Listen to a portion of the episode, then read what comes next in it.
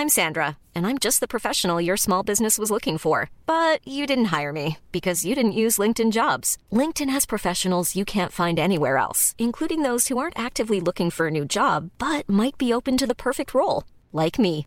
In a given month, over 70% of LinkedIn users don't visit other leading job sites. So if you're not looking on LinkedIn, you'll miss out on great candidates like Sandra. Start hiring professionals like a professional. Post your free job on linkedin.com/people today.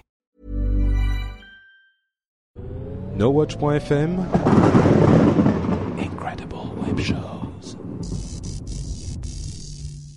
Cette émission vous est présentée avec la participation de Pritel.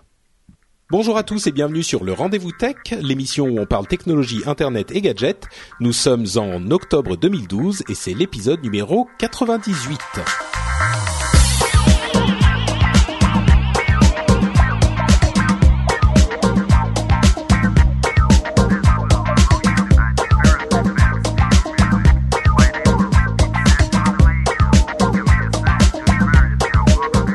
Bonjour à tous et bienvenue sur le Rendez-vous Tech, le podcast bimensuel où on parle technologie, internet et gadgets. Nous sommes en octobre 2012, c'est l'épisode 98. Je suis Patrick Béja. Nous allons parler de tout plein de choses super intéressantes comme euh, la taxe Google qui vise à, enfin bon, la taxe Google et Google contre la presse française, euh, des questions de liberté d'expression assez intéressantes, euh, le lancement de Windows 8 et tout plein d'autres choses de ce genre-là. Euh, je suis avec deux invités prestigieux, sympathiques et intelligents.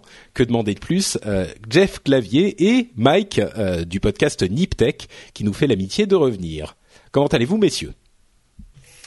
Bonjour à tous, bonjour à toutes. Euh, ça va très bien. J'allais dire euh, là où il fait beau et chaud, mais en fait, on s'est pris la première grosse averse en Californie, donc aujourd'hui, il pleut.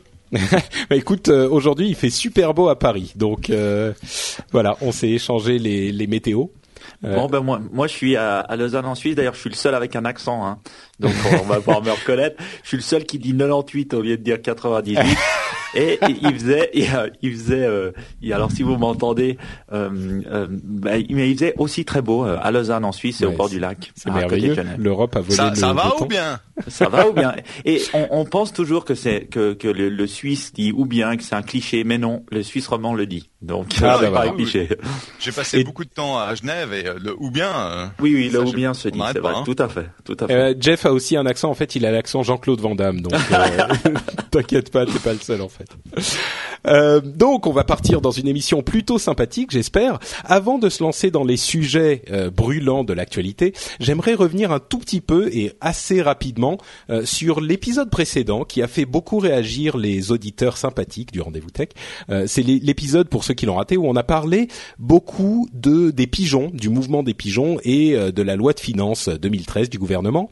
Euh, on va pas refaire le débat. Je vais peut-être donner la parole quelques instants à Jeff et Mike qui sont dans ce monde de, l'entrepreneuriat qu'on évoquait euh, dans, deux minutes. Mais avant, je voulais dire euh, quand même quelques mots sur l'épisode en général et les réactions qu'il a suscité euh, pour dire que on n'a sans doute pas.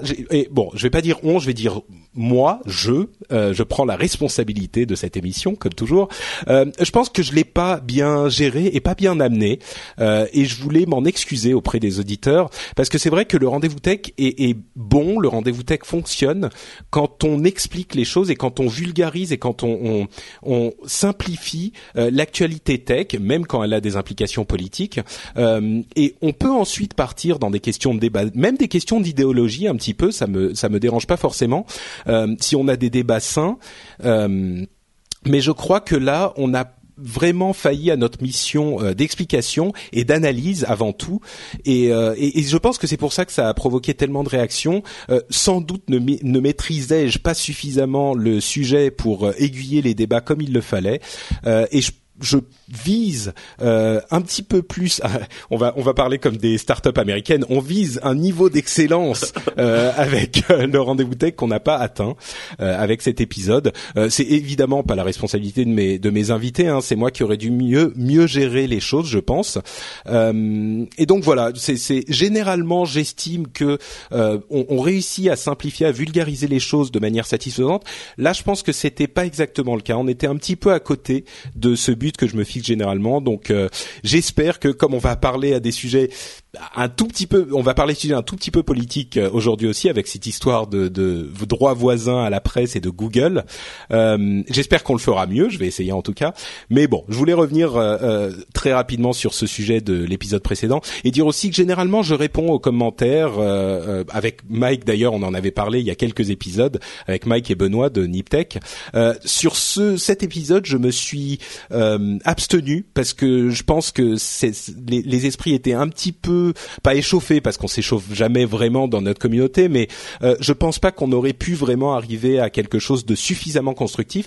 Mais par contre, il y a beaucoup de gens qui sont venus mettre des commentaires euh, avec beaucoup de liens et d'explications. Donc, si vous voulez aller un petit peu plus loin euh, dans ces sujets, je vous invite à aller lire les commentaires de l'épisode précédent parce qu'il y a beaucoup de ressources euh, très intéressantes euh, qui pourront vous aider. Donc euh, voilà très rapidement ce que je voulais dire sur cet épisode et je vais donc donner la parole à Jeff et peut-être à Mike aussi puisque quand même malgré tout on a la chance d'avoir deux personnes qui sont plongées dans le monde des startups en dehors de la France et beaucoup de gens disent que ça va avoir une influence sur les entrepreneurs français et leur et leur volonté de continuer à faire l'entrepreneuriat en France. Et Évidemment, on ne couvre pas l'ensemble des dispositions de la loi, mais c'est quand même une impression et une analyse qu'il est intéressante d'avoir. Euh, donc, euh, donc Jeff, toi, tu me disais que tu avais euh, quelques impressions à nous livrer sur ce, ce sujet en général?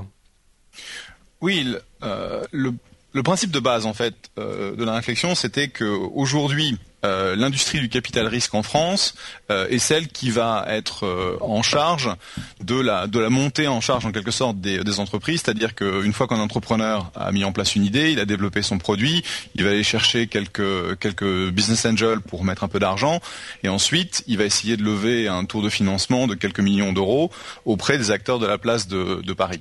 Euh, parce que c'est comme ça que ça se fait typiquement. Et ce qu'il faut comprendre, c'est que quand on augmente de façon euh, euh, bah, énorme les plus-values, la taxe sur les plus-values que payent les VC, en gros, ça les met dans une position où leur business ne fonctionne plus. nous, aux États-Unis, on va être taxé à 15% sur la plus-value long terme au niveau fédéral, 10% en Californie, donc 25%. Et donc ça veut dire que quand on va euh, mettre de l'argent dans une boîte, euh, beaucoup de ces de ces entreprises vont se casser la gueule parce que bah, c'est très risqué ce qu'on fait par définition, c'est du capital risque.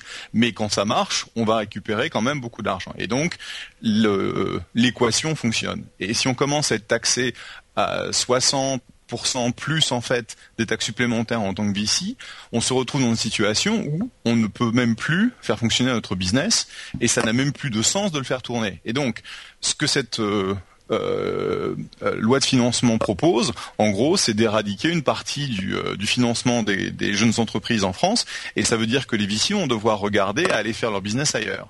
Alors, s'ils bougent à Londres, s'ils bougent à Bruxelles, ils peuvent toujours investir en France, mais ce qu'il faut savoir, c'est que par définition, tu investis beaucoup plus facilement là où tu te trouves. Et donc, c'est vraiment important d'avoir une industrie florissante du capital risque en France, et clairement, ça va pas dans le bon chemin. Ouais. Bah, c'est il y a beaucoup de gens qui ont commenté effectivement sur ce sujet. C'est un petit peu ce qu'on disait au final hein, dans, dans l'émission précédente. On est, euh, on, la, la, teneur de ce qu'on disait, c'était que ça va faire partir des gens qui investissent. Certains dans les commentaires, là encore, nous ont dit euh, le, le, le, pour l'investissement, les choses sont différentes et puis c'est progressif et etc etc. Euh, c'est peut-être vrai. Hein, il faut que faudrait peut-être qu'on investigue la chose un petit peu plus. Par contre, ce qui est euh, certain, c'est que l'impression, euh, peut-être que c'est simplement une question de, de, de problème de communication du gouvernement. L'impression que la France est euh, euh, entreprise a, à mon sens, peut-être que je me trompe et peut-être que tu vas pouvoir nous le dire, Mike, euh, vu de la Suisse, a clairement été renforcée. Et c'est une impression qui existe depuis un moment. Et là, cette image a été renforcée à tort ou à raison nous, on a l'impression que c'est à raison. Euh, certains, dans les commentaires, encore une fois, nous disaient que c'était à tort. Il faudrait évidemment le savoir un petit peu plus. Mais si même des, investisseurs euh, ont cette impression, tu me disais Jeff que certains de tes camarades euh, qui opèrent en France ont cette impression. J'imagine qu'ils se renseignent. Euh, le, le, le, résultat est quand même euh, inquiétant, on va dire. Mike, depuis la Suisse, c'était quoi l'impression? Oui, bah nous on en avait discuté dans une dans une émission euh, euh, Niptech et puis on en, avait un peu discuté. Et puis c'est vrai que directement c'est un sujet qui euh, où il y a qui éveille les, passions. Oui, exactement. Il y a tout de suite les clivages gauche droite et avec tous les clichés euh, gauche droite qu'on peut avoir.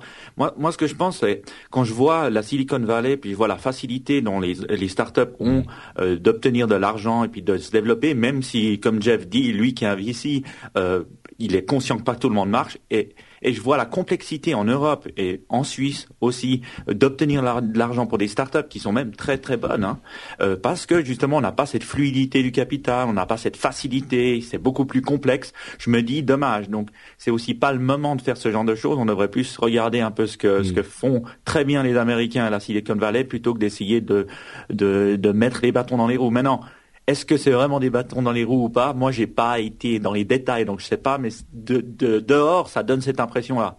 Donc, euh, si ça donne cette impression-là, ça c'est pas forcément positif pour les, startups françaises. C'est pas faux. Bon, c'est sûr que maintenant on a le on a le son de cloche euh, des gens qui vont être taxés, donc c'est forcément euh, pas positif. Euh, il faut dire aussi qu'aux États-Unis il y a d'autres problèmes. Hein. Si on étend un petit peu le débat à des questions de société, puisque tout est lié, évidemment les les choses peuvent être mises en perspective et encore une fois, je veux pas refaire tout le débat, mais c'était intéressant d'avoir cette cette vision de la chose de personnes qui sont dans ce monde de l'investissement. il y aurait encore énormément de choses à dire et de, de contre-opinions à apporter. Donc, euh, on, on, le refera peut-être un jour, mais pour le moment, je vais pas refaire toute l'émission là-dessus. On va plutôt passer à un autre sujet qui, à mon avis, même s'il y a des implications politiques, va mettre un petit peu plus tout le monde d'accord. C'est cette question de euh, du droit voisin numérique pour la presse euh, qui a provoqué des réactions assez vives chez Google, dans la presse et dans le gouvernement. et là, donc, je vais faire ce qu'on n'a pas forcément bien fait là, il y a deux semaines dans l'épisode précédent, c'est-à-dire expliquer les tenants et les aboutissants du problème. Euh, je vais commencer en expliquant un petit peu la situation avant la, la, le projet de loi, qui n'est même pas un projet de loi, qui est une proposition. Euh, c'est-à-dire que euh, Google est une force euh, avec laquelle il faut compter sur le web, euh, une force en, général parce que c'est une société importante sur le web et euh, en particulier quand on veut exister, avoir une image euh, sur Internet, il faut être référencé et bien référencé sur Google. On connaît bien sûr les techniques de SEO, Search Engine Optimization, qui sont toutes ces techniques qui permettent de remonter dans les référencements de Google. Euh, il y a un des services que propose Google qui s'appelle Google Actualité, qui prend des titres et des petits extraits assez courts euh, de sites de presse et d'articles de sites de presse qui les réunit sur le site Google Actualité, news.google.com ou news.google.fr dans le cas de la France, et qui euh, permet d'avoir un endroit pour récupérer toutes les, enfin, pour voir toutes les informations de, de l'actualité et de d'être redirigé ensuite sur les sites dont d'où provient cette information. Généralement, euh, on ne ment pas, je pense, en disant que il y a une un tout petit extrait euh, sur l'information qui ne suffit pas à avoir vraiment l'information. C'est juste le titre. C'est comme lire les titres comme une sorte de revue de presse. Euh, donc on est dans cette situation du côté de, du net. Et de l'autre côté, on a la presse euh, qui est dans une posture euh, de plus en plus délicate, comme on le sait tous bien sûr, euh, qui n'arrive pas à je ne sais pas si on peut dire qu'il n'arrive pas à s'adapter euh, au, monde où l'internet a une telle euh, prédominance, ou si il faut dire que l'importance de la presse ou de l'information en général a été un petit peu réduite ou diluée euh, grâce à internet. Euh, dans tous les cas, la presse euh, saigne, est en train de saigner et peut-être, euh, enfin, on ne peut pas vraiment dire à mort, mais en tout cas, elle est clairement gravement blessée. On a appris récemment, par exemple, que Newsweek, qui est un magazine énorme et super respectable aux États-Unis, va bientôt abandonner sa version papier pour se consacrer uniquement à la version numérique. donc, la presse va pas très bien. Hein, ça, c'est une, nouvelle pour personne. Donc, ce qu'a proposer la presse en partenariat, j'ai envie de dire, avec le gouvernement, c'est d'étendre le droit voisin euh, pour euh, inclure la presse. Que c'est que les droits voisins? C'est les droits voisins au euh, copyright, au, droit d'auteur. C'est un, un, système, une mécanique qui permet à, aux interprètes, par exemple, de bénéficier également de droits d'auteur au même titre que les auteurs. Euh, ça existe dans la musique notamment, dans d'autres domaines culturels. Euh, ce que propose la presse, c'est d'étendre ce droit voisin à la presse. C'est-à-dire, mais, mais d'une manière un petit peu étrange et un petit peu alambiquée pour le moins, leur proposition serait de euh, euh d'utiliser euh, Google pour rémunérer la presse de la manière suivante. Euh, quand Google indexe dans son moteur de recherche et en particulier dans Google Actualité, quand Google indexe un article de, presse, il faudrait qu'il reverse une certaine somme d'argent au site dont provient l'article en question. Et déjà, euh, quand on comprend un petit peu, un minimum, le fonctionnement d'Internet, euh, on comprend que ce type de proposition est quand même, à mon sens, va encore plus loin dans la méconnaissance des mécaniques d'Internet euh, que des dispositions comme Adopi, par exemple. C'est-à-dire l'idée que un site quand bien même il soit un agrégateur euh, de, de, contenu d'information, euh, ce site doivent payer pour inclure un lien vers un autre site. Ça montre vraiment à quel point on ne comprend pas le, fonctionnement euh, du, net, puisque c'est évidemment le fait de mettre un lien d'un site à un autre, c'est le fonctionnement même du web. S'il faut commencer à payer pour mettre des liens d'un site sur un autre, le web ne peut plus fonctionner. Donc ça, c'est la proposition de loi pour sortir la presse de, enfin pas la proposition de loi encore une fois, le gouvernement n'a pas parlé d'en faire une loi, c'est juste une, une discussion pour le moment. Euh, c'est la proposition qui a été faite.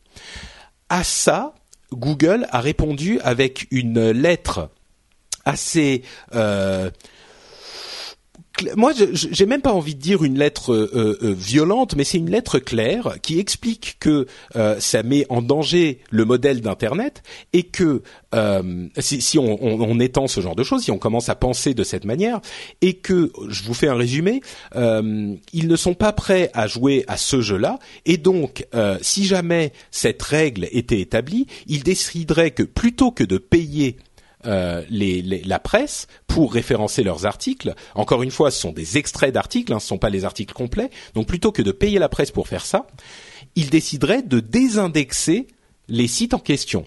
Donc simplement de ne plus les faire apparaître dans, euh, on n'a pas les détails précis, mais dans leur moteur de recherche d'une part, et non plus dans le moteur Google Actualité.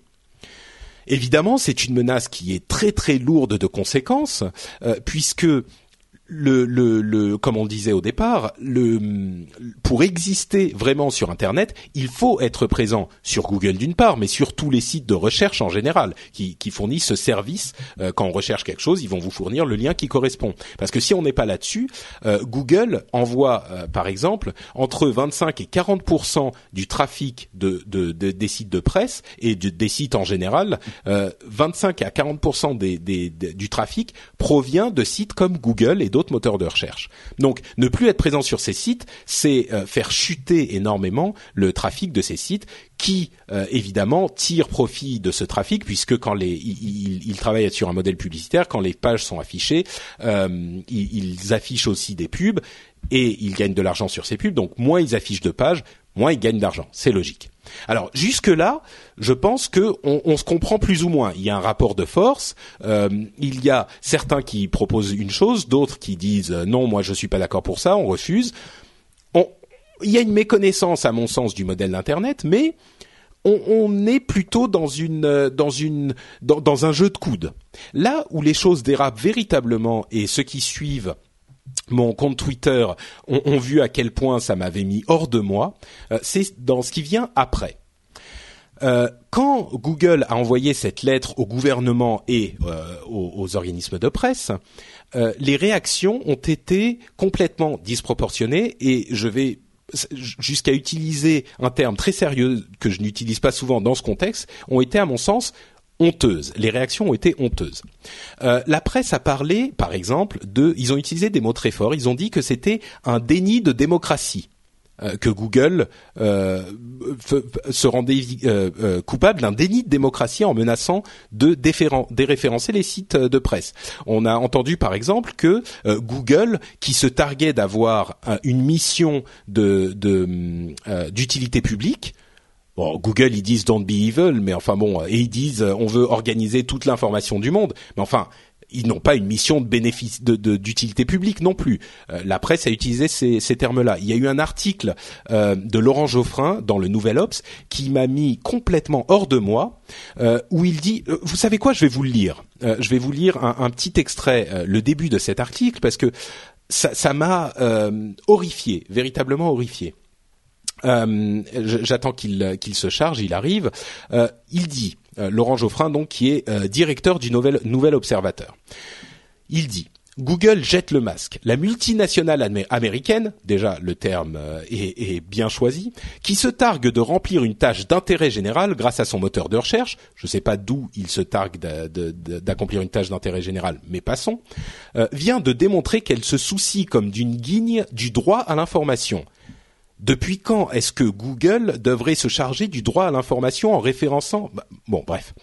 Mécontente d'un projet qui pourrait amputer un peu ses bénéfices, amputer un peu, qui décide que c'est un peu ou beaucoup euh, C'est la presse qui va décider combien ils vont être payés, bien sûr. Euh, elle menace tout bonnement de déréférencer, c'est-à-dire de censurer, de censurer. Google menace de censurer le nouvel Ops parce qu'il ne les référencerait plus. Enfin, on, marche sur la tête. Donc, euh, elle menace tout bonnement de déréférencer, c'est-à-dire de censurer, l'ensemble de la presse française en ligne si le gouvernement persiste dans son intention de créer un droit voisin au profit des producteurs de contenu informatique. Je continue encore un tout petit peu. Sur dix ans, Google a vu son chiffre d'affaires publicitaire augmenter d'un milliard d'euros environ, tandis que les producteurs de contenu voyaient le leur diminuer d'autant et, je vais m'arrêter là parce que c'est tout le reste est sur le même ton. Mais là encore, une sorte de d'hypocrisie intellectuelle invraisemblable. Google a vu son chiffre d'affaires publicitaire augmenter d'un milliard, le nôtre a diminué d'un milliard, donc on va prendre de l'argent à Google. C'est, enfin, je, je, j'en perds mes mots. Ce, cet article m'a euh, estomaqué parce que de deux choses l'une, et les deux choses sont également criminelles.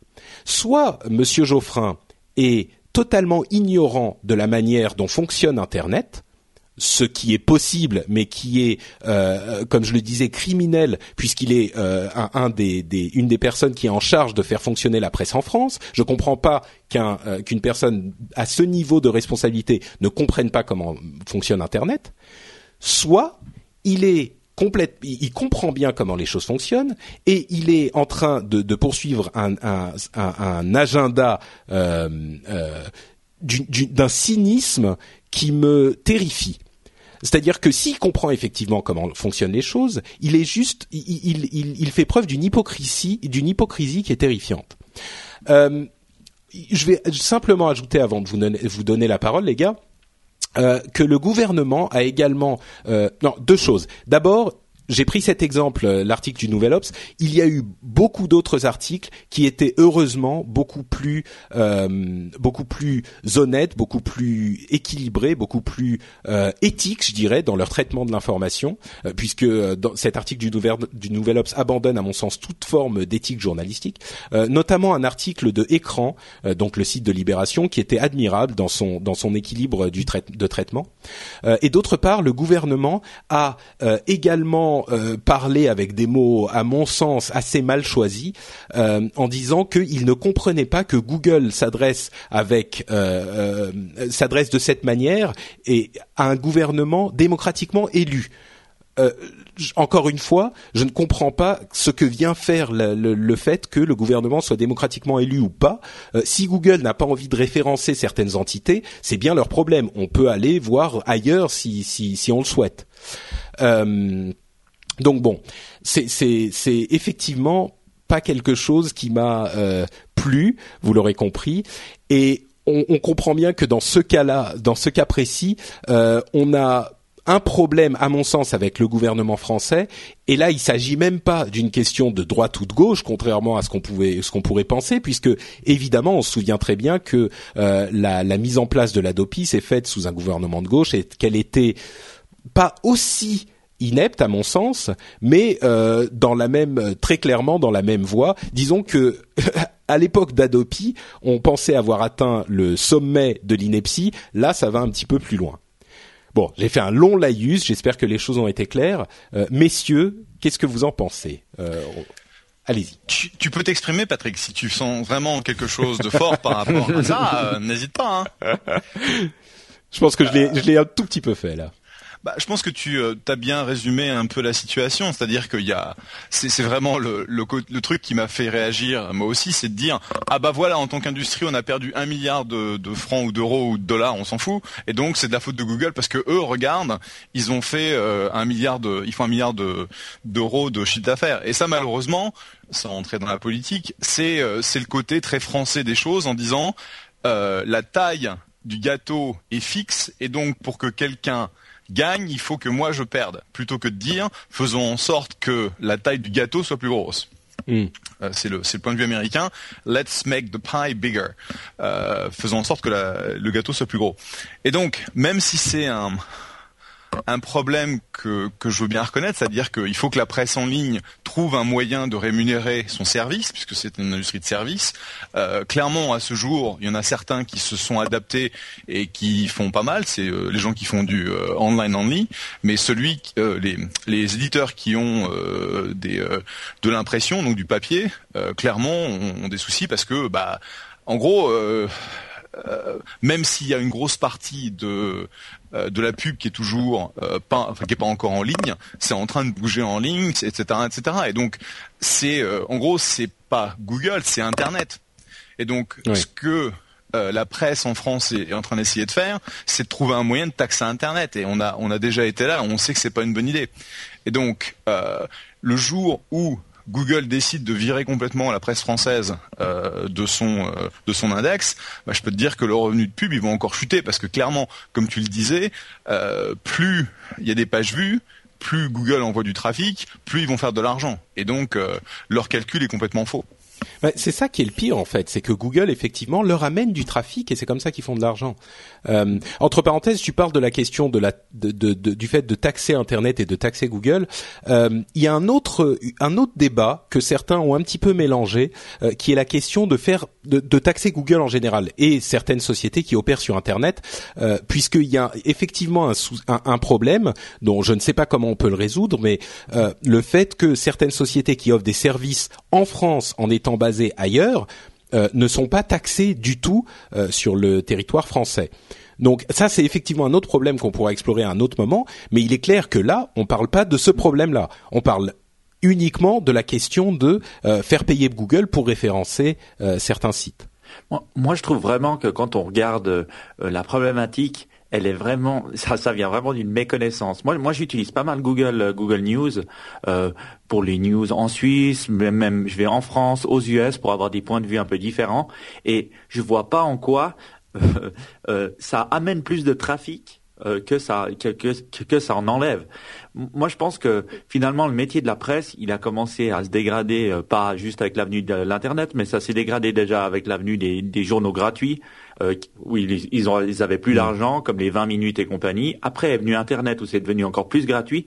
Puis c'est vrai que finalement, ils se retrouvent là avec les mêmes coûts qu'avant, parce qu'ils se sont pas adaptés, un peu comme la télévision actuelle euh, face aux, podcasts euh, qui, qui, qui, sont faits un peu un peu moins chers et souvent de très bonne qualité. Et je, je trouve qu'ils voilà, ils sont pas adaptés. Puis maintenant, ils, ils sont face à ce problème.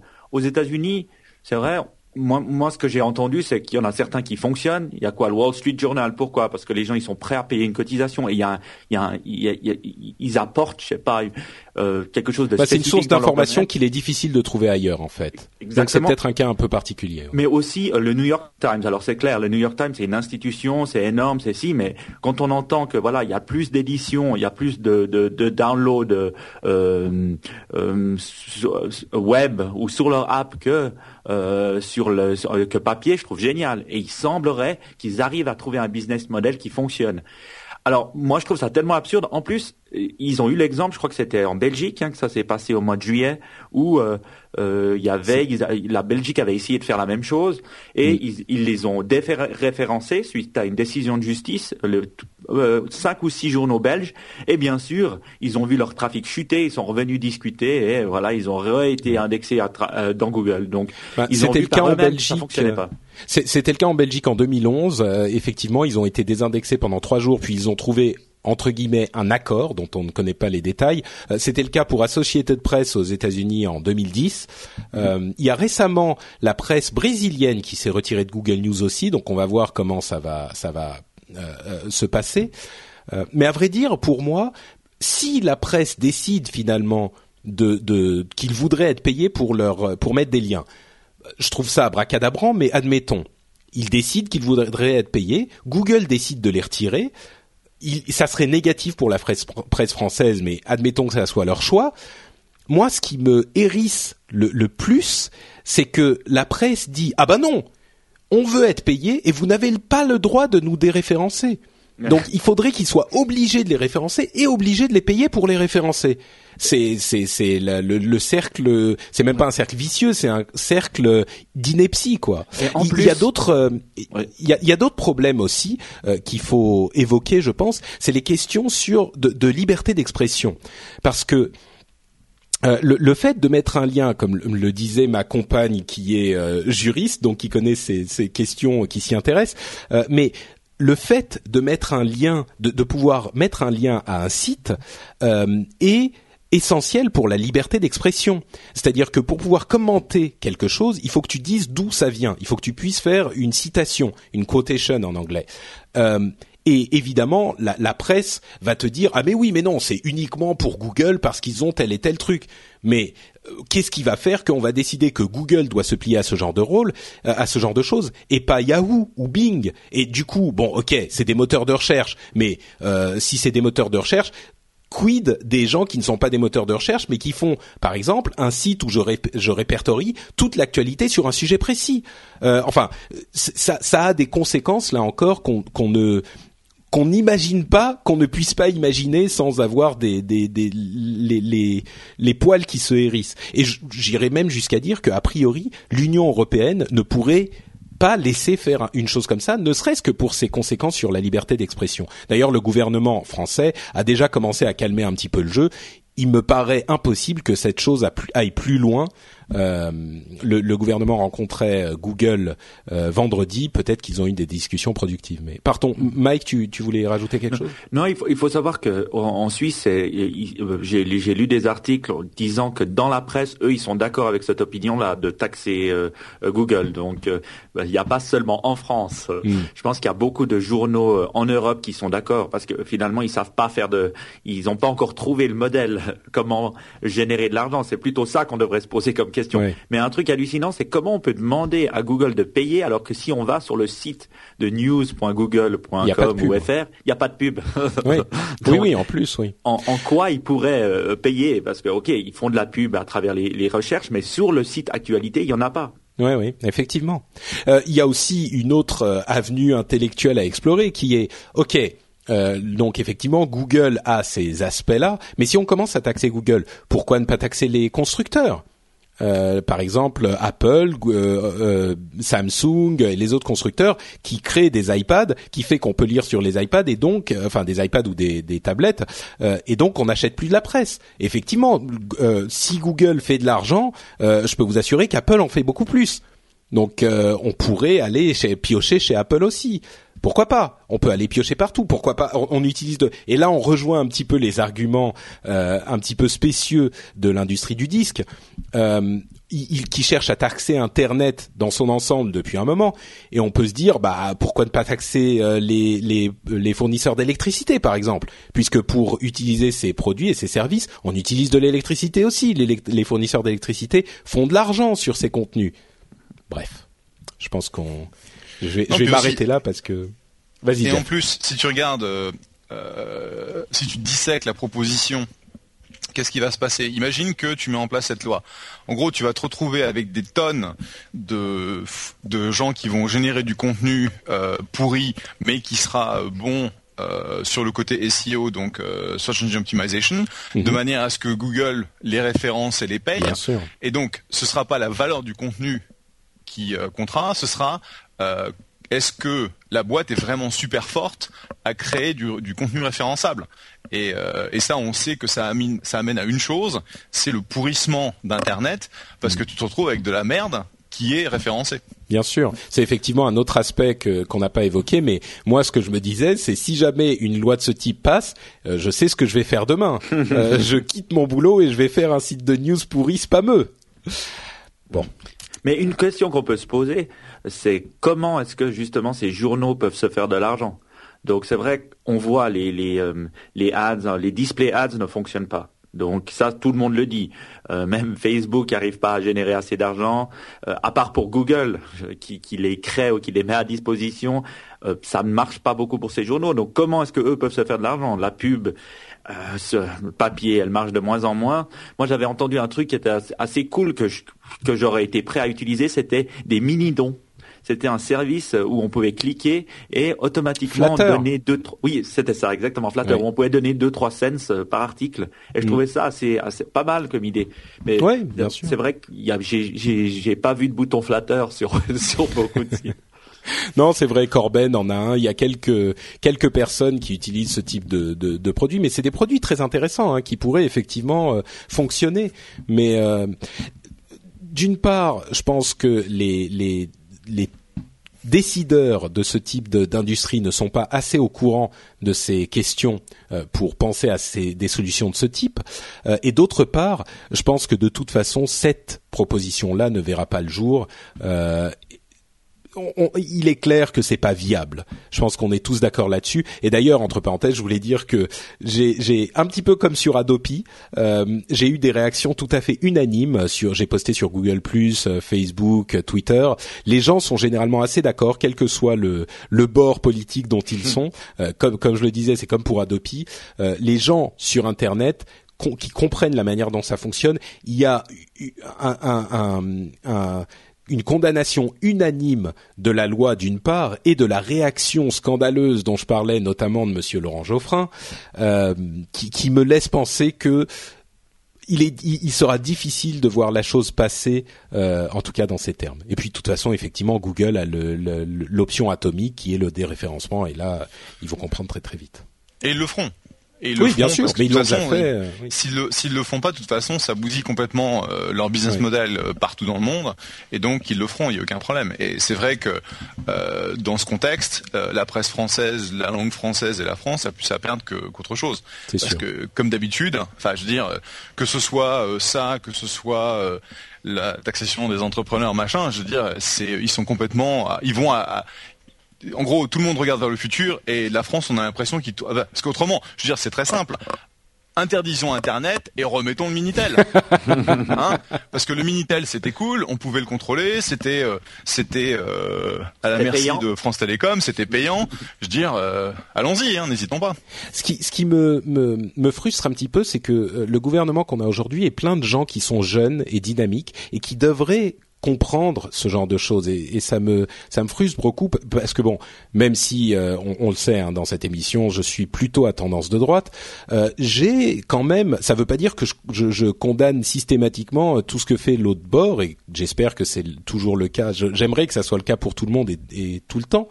Et j'avais quand même pas mal d'espoir notamment dans le dans le domaine du net quand j'ai vu ce gouvernement être mis en place et, et, je suis vraiment frustré. Est-ce que c'est des questions de lobbying? Est-ce que c'est des bon, bref, on ne sait pas, mais c'est dommage en tout cas. Et effectivement, comme tu le dis, Mike, la chose la plus dommage, c'est que toutes ces énergies ne soient pas consacrées à, à la réflexion pour de nouveaux, euh, nouvelles, nouveaux business models et de nouvelles manières de faire vivre leurs services, qui évidemment, personne ne le conteste, ne le conteste, sont incroyablement importants. Une presse mm-hmm. saine et énergique est essentielle pour la pour la démocratie. Donc euh, bon. On parlait de, liberté d'expression euh, tout à l'heure et on continue avec un sujet éminemment euh, tech et éminemment politique. C'est la question de du hashtag un bon juif qui est qui, qui a fait pas mal de bruit il y a disons ces dix derniers jours. Le hashtag donc un bon juif en un mot est un hashtag qui est qui a eu entre parenthèses du succès sur euh, Twitter avec des commentaires euh, que je vous épargnerai mais qui étaient euh, antisémites et non seulement antisémites mais de très mauvais goût. Euh, des questions euh, sur, enfin des, des choses qui, qui, plaisantaient sur la question de, évidemment de la Shoah, des camps d'extermination, etc. Juste pour donner une illustration, l'un de ceux que j'ai vu passer, c'était un bon juif, c'est un tas de cendres. ce genre de choses.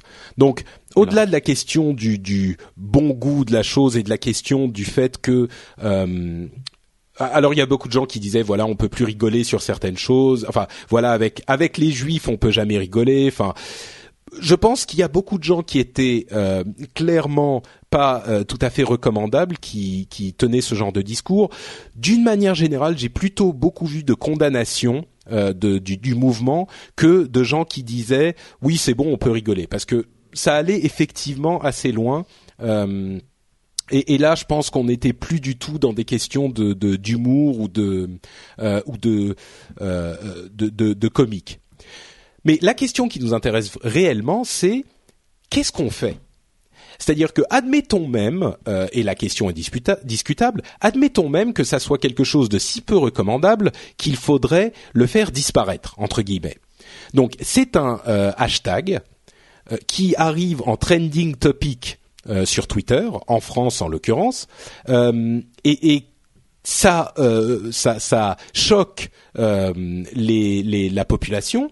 Mais qu'est-ce qu'on fait à ce moment? Peut-être qu'une chose qu'il est possible de faire, c'est de se dire on va initier une action légale, ce qui est possible, et demander à Twitter de le retirer ou de le bannir, le blacklister des trending topics. Mais est-ce qu'il faut ensuite se dire on va euh, censurer le hashtag en question, même dans les tweets Est-ce que ça veut dire que quand quelqu'un le tape, euh, on va le remplacer par autre chose? Est-ce qu'on peut plus faire de recherche dessus? Euh, C'est vraiment une question qui techniquement euh, est complexe parce que nous, on est bien gentil à se dire oui, voilà, euh, vous êtes sympa la presse et vous êtes sympa l'industrie de la musique, mais Internet, ça marche pas comme ça et on peut pas euh, faire telle ou telle chose que vous voulez faire. Ça a aussi des conséquences quand il y a des, des choses qui nous préoccupent légitimement. En l'occurrence, est-ce que on, on aurait le droit de censurer un hashtag? Est-ce que ça ce n'est pas une atteinte à la liberté d'expression? Bon, en France, on a euh, des lois contre l'incitation à la haine raciale. Donc, peut-être que par ce biais, on pourrait essayer euh, de, censurer entre guillemets, s'il y a une procédure légale euh, dûment suivie, de censurer ce type de contenu mais euh, est-ce que c'est techniquement faisable? Euh, Donc c'est une question qui est pas qui est pas simple. Et puis même au-delà de la de la question de la technicité, est-ce que c'est souhaitable? Euh, Est-ce que le, le, hashtag ne va pas se transformer en autre chose? Au lieu d'un bon juif, tu transformes en un bon fudge, et du coup ça devient une sorte de whack-a-mole. Vous savez les jeux où il faut taper les marmottes et tu dois trouver tous les différents hashtags. Enfin, vous vous avez une opinion sur la chose, vous? Moi, moi, je pense que finalement, euh, bon, Twitter, c'est, ils l'ont montré hein, par le printemps arabe et tout, c'est quand même une plateforme qui est utilisée pour la liberté d'expression. C'est clair que euh, certains gouvernements euh, ben, ont aussi demandé à Twitter de, de enlever certains hashtags, d'arrêter de, des informations sur certaines personnes et d'autres, ce qui n'avait pas été fait par Twitter. Donc, euh, Twitter a une, une disons, elle a une manière de tradition, faire, une, une tradition qui, elle préfère ne pas aller dans un pays plutôt que de devenir, euh, de devoir, euh, si on veut censurer, oui, censurer quelque chose. Elle l'a fait en Chine, par exemple. Moi, je trouve que voilà, c'est sûr, c'est pas du tout de bon goût. Moi, ce, que, ce qui m'hallucine, c'est comment une personne peut euh, faire des gags comme ça sur, sur Twitter, alors qu'elle sait que c'est public et ça peut euh, l'impacter toute sa vie. Peut-être les gens, ils savent pas que euh, ça, ça pourra être vu à tout jamais. Donc ça, ça m'étonne toujours comment les gens peuvent raconter n'importe quoi en public. Mais après, il semblerait, là, je suis en train de lire un, un article de Huffington Post que ils ont pu bloquer certains comptes, donc ils bloquent pas, ils enlèvent pas les tweets, mais ils bloquent certains comptes qui Alors fait, certains, euh, certains, certains propos antisémites. Alors effectivement, il est possible de, évidemment, hein, pour Twitter de bloquer des comptes. Euh, ce qu'ils ont fait récemment, c'était euh, à la demande du gouvernement euh, d'un des landers allemands, ils ont censuré un, un, un compte d'un groupe néo-nazi en Allemagne et ils ont utilisé une fonctionnalité qu'ils avaient mis en place il y a quelque temps, qui est qu'il est censuré dans le pays où euh, la demande a été faite. C'est-à-dire que si on est en Allemagne et qu'on cherche le, un tweet de, de, de ce compte-là, on va voir un message qui dit ce tweet est censuré à la demande du gouvernement, blablabla. Donc ça permet à Twitter, en fait, comme tu le disais, Twitter est important pour des questions de, euh, de, de, liberté d'expression.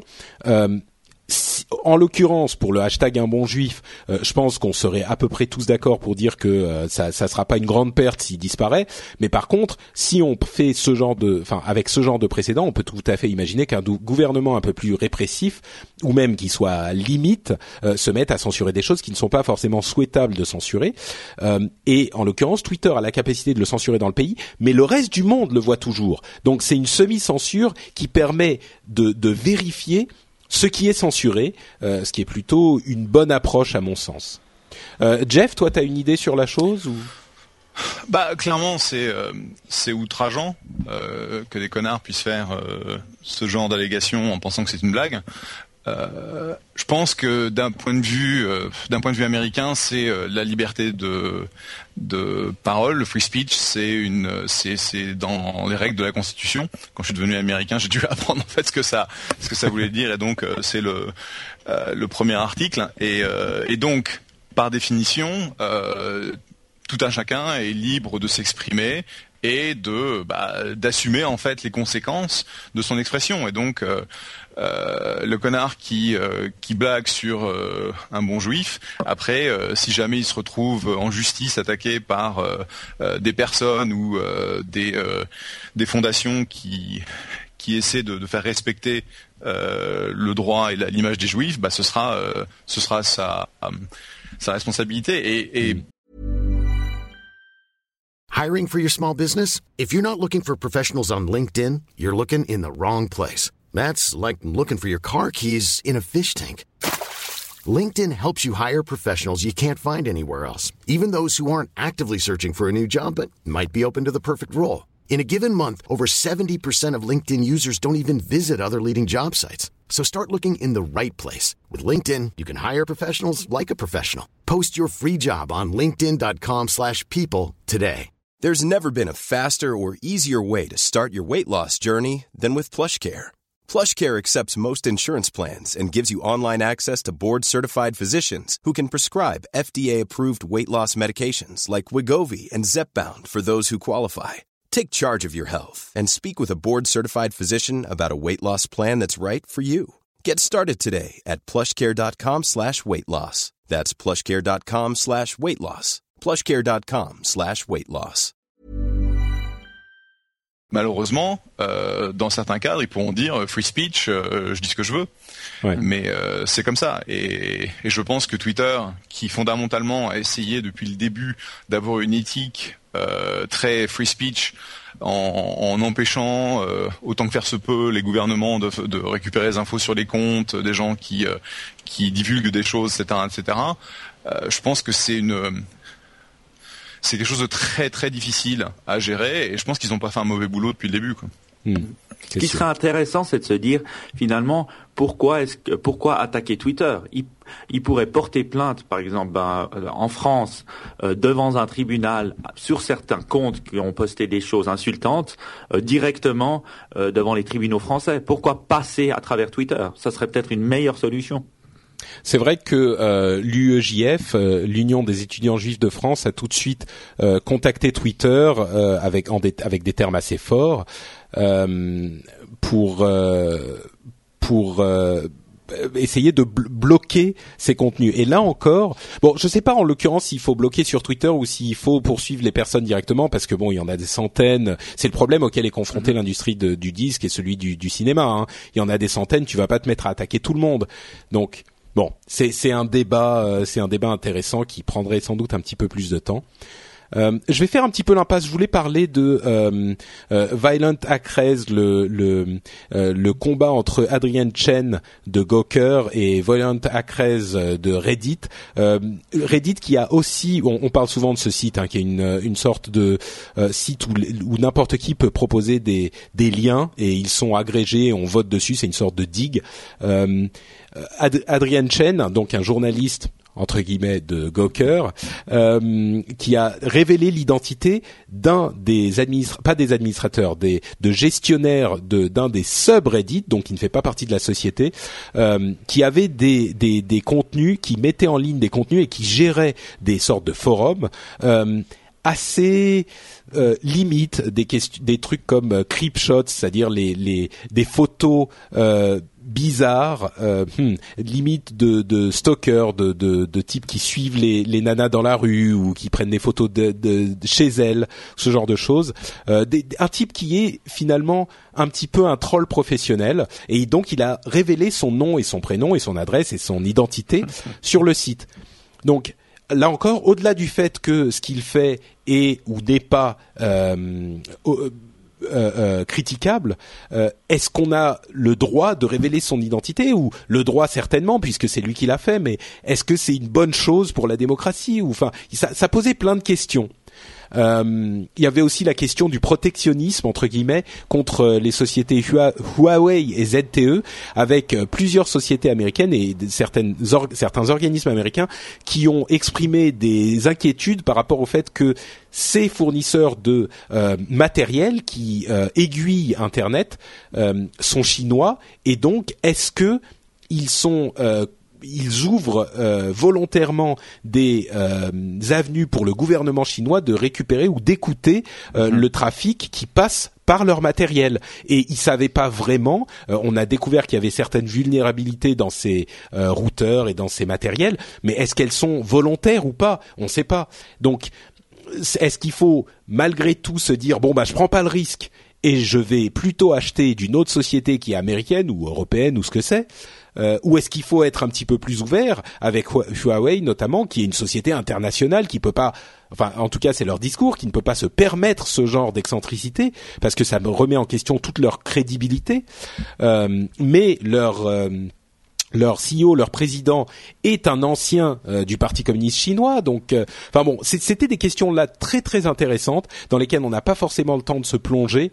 je vais vous juste si vous avez si vous avez un commentaire sur la chose, et puis et puis on va avancer.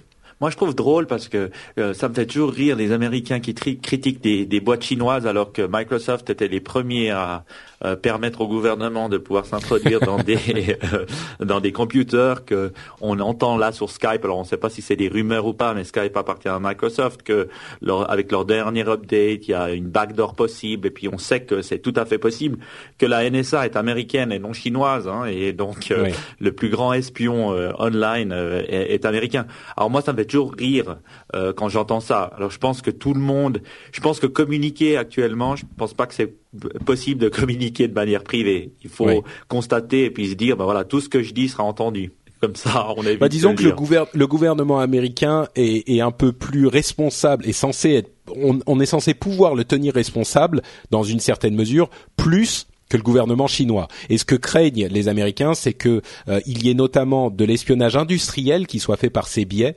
euh, mm. par les gouvernements, par le gouvernement chinois, et donc les, les entreprises chinoises euh, qui ensuite euh, fassent des copies et ce genre de mm-hmm. choses. Mais bon, c'est sûr que c'est un petit peu, c'est un petit peu, bah on peut comprendre que ça soit un peu fort de café pour les Américains de dire. Moi, je peux, te, je peux te dire comment elles font les entreprises chinoises pour copier les boîtes. en fait, pour avoir, parce qu'on est en train de d'essayer de mettre un produit en Chine, et pour avoir un, pour mettre un produit en Chine, il faut euh, avoir une acceptation qui s'appelle CCC. Et cette acceptation pour pouvoir justement importer un produit en Chine est tellement énorme, elle demande, euh, ils, vont tellement dans les détails que les Européens et Américains demandent jamais, donc ils demandent carrément les plans de l'usine où tu fabriques le produit, ils demandent les, les, les, les, euh, toutes les choses que jamais tu peux imaginer, donc voilà la manière de copier les produits, et je pense qu'ils n'ont pas besoin d'espionner les... D'accord. Jeff, tu as une chose à dire là-dessus? Bah, je, je rejoins un peu, ouais, je rejoins un peu Max. C'est un peu, euh, euh, on, on, fait, on fait ça, mais nous, on est ok, mais si eux le font, ça va pas être bien. Euh, donc, euh, ouais. Disons qu'il y a, il y a aussi. Euh, Vas-y. Il y a aussi une autre chose importante à rappeler, c'est que Cisco, euh, qui est l'un des plus grands fournisseurs de, de matériel pour euh, le routage d'Internet, est une société américaine. Donc ça les arrange pas mal aussi si tout à coup on se dit euh, bon on va préférer pas acheter des, des produits chinois. Hein. Ouais, bien sûr. Et puis bon, euh, faut quand même se rappeler que la dette américaine est euh, en grande partie détenue par les Chinois aussi. Donc euh, bon, je veux dire, euh, non mais c'est vrai. euh, C'est le jour où ils... bon alors voilà, euh, on voudrait récupérer notre fric. On peut avoir les clés bon, je veux dire, euh, in fine- Jeff, in c'est fine, bon, tu t'as- as- In fine, tu as, ouais, je, en fait, va falloir que je m'excuse puisque on est arrivé à, à l'heure et j'ai mon prochain rendez-vous qui vient d'arriver. Mais pour finir, euh, le problème, c'est que tu te demandes toujours quel est euh, le, le, le centre d'intérêt ou le lobby qui a essayé de lancer ce débat parce que par définition, oui, Hmm. c'est vrai, pourquoi pas, ça existe. Mais qui en fait est celui qui euh, qui bénéficie de, de ça. Alors est-ce que c'est Cisco qui a été euh, dire ah bah tiens euh, si on pouvait avoir un petit euh, un petit Ola mis sur euh, euh, le matos de ces gus là, nous on en vendrait plus parce qu'ils sont en compétition. Je veux dire, euh, il y a quand même des, des, des centaines de millions de dollars qui sont dépensés par les différents groupes de lobby, les entreprises, etc. C'est pour une bonne raison. Donc euh, bon, Bon. voilà, voilà. Bah très bien. Euh, donc t'as pas un mot à dire sur Windows 8 euh, dont le lancement est cette semaine avant de filer? Un mot? Windows what? Windows what C'est un truc, qui- c'est un, c'est un truc qui tourne sur mon sur mon Mac ça? Euh, Non, en fait, j'ai j'ai euh, mon PC est en rad et donc je viens Ah. juste de le récupérer. Euh, et donc, bah, on va voir si euh, il est compatible avec Windows 8 et si je peux le faire tourner. Euh, J'avoue que bah, entre mon MacBook Air et mon MacBook Pro, je passe 90% de mon temps euh, ou 90% 90% de mon temps sur euh, euh, sur des Macs. Donc, euh, bah, on va voir, on va voir. D'accord. Hein. Eh ben, on, on- on verra tous euh, puisque la sortie est imminente. Jeff, merci d'avoir été là. Euh, Merci à bon tous. courage Ciao, pour ta journée de boulot. Et puis on se revoit très bientôt. Ça Jeff, marche. À Jeff Salut, sur Jeff. Twitter. Merci Jeff. Salut, salut. Ciao. Donc Windows 8. Euh, alors, je vais, je vais, on va pas forcément parler de euh, Windows 8 est-il bien ou pas. Euh, moi, j'ai suffisamment euh, professé mon amour pour cet OS. Euh, si vous avez écouté This Week in Tech, qui est une émission du réseau Tweet anglophone, hein, comme l'indique mon accent délicieux, vous m'aurez peut-être entendu la semaine dernière pousser une sorte de coup de gueule contre l'industrie de, de, de- enfin l'industrie non, la la presse tech en général, qui est incroyablement, euh, comment dire. Euh, Parti pris. bah oui, un petit peu. Non, mais presque. euh, J'ai pas envie de dire hypocrite parce que je pense pas que ça soit à ce point-là, mais euh, qui, qui est détaché de la la la ce qui est à mon sens la réalité de la situation. Euh, parce qu'ils disent tous ah oui mais Windows 8 bon c'est difficile à utiliser euh, ça change trop par rapport à Windows 7 et euh, euh, les les gens euh, normaux entre guillemets est-ce qu'ils vont comprendre euh, non mais Windows 7 ça marche très bien pourquoi changer machin? Et en plus vous savez un Windows sur deux il est pourri il y avait euh, ME Windows ME Windows Vista ils ont pas marché. Donc là Windows 7 il était bien Windows 8 il sera pas bien euh, enfin là, là, ça me bon, c'est pas autant que cette histoire de presse contre Google, mais ça m'horripile à un point parce que que Windows 8 soit bien ou pas, à la limite, on peut avoir une opinion là-dessus, mais le fait de ne pas prendre en compte à quel point euh, Microsoft est courageux de prendre une décision aussi euh, radicale et à quel point ils ont besoin de prendre une décision aussi radicale, euh, c'est, à mon sens assez surprenant quoi, parce que on se rend tous compte que l'informatique ne fonctionne pas. Euh, je, m'explique. L'informatique, il y a 30 ans, on, se disait bon, le monde entier va utiliser des ordinateurs dans quelques années. Et évidemment c'est le cas, mais les gens ne comprennent pas ce qu'ils font. Les gens ne savent pas installer un programme, euh, en dehors des gens qui écoutent cette émission, hein, bien sûr, et des geeks en général. Mais les gens savent pas installer un programme, ils savent pas maintenir leur ordinateur à jour. Ils savent, enfin bref, vous savez comment euh, comment fonctionne votre tante et votre mère et votre grand-mère et votre grand-père et votre oncle et votre euh, votre euh, père et votre grand-père. Euh, je vais pas être sexiste, mais euh, quand, quand ils, à chaque fois que vous allez leur rendre visite, ils vous demandent d'installer 60 000 trucs. On a tous connu ça. Euh, donc l'informatique ne fonctionne pas, les gens ne savent pas comment ça fonctionne. Donc avec l'arrivée des smartphones et de l'iPad et des tablettes et des d'Android, euh, on est en train de se rendre compte que il faut les gens vont jamais apprendre. Euh, ils savaient pas utiliser un magnétoscope encore il y a euh, il y a pas si longtemps. Ils, savent toujours pas d'ailleurs utiliser un magnétoscope. Ils vont certainement pas apprendre à utiliser macOS ou Windows.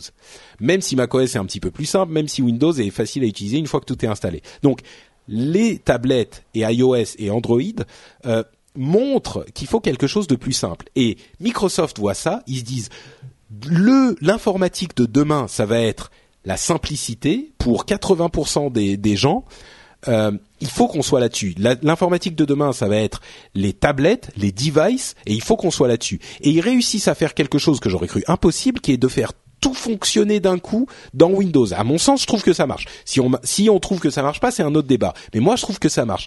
Et personne ne reconnaît à Microsoft ce courage, et je trouve ça dommage. Bon, voilà.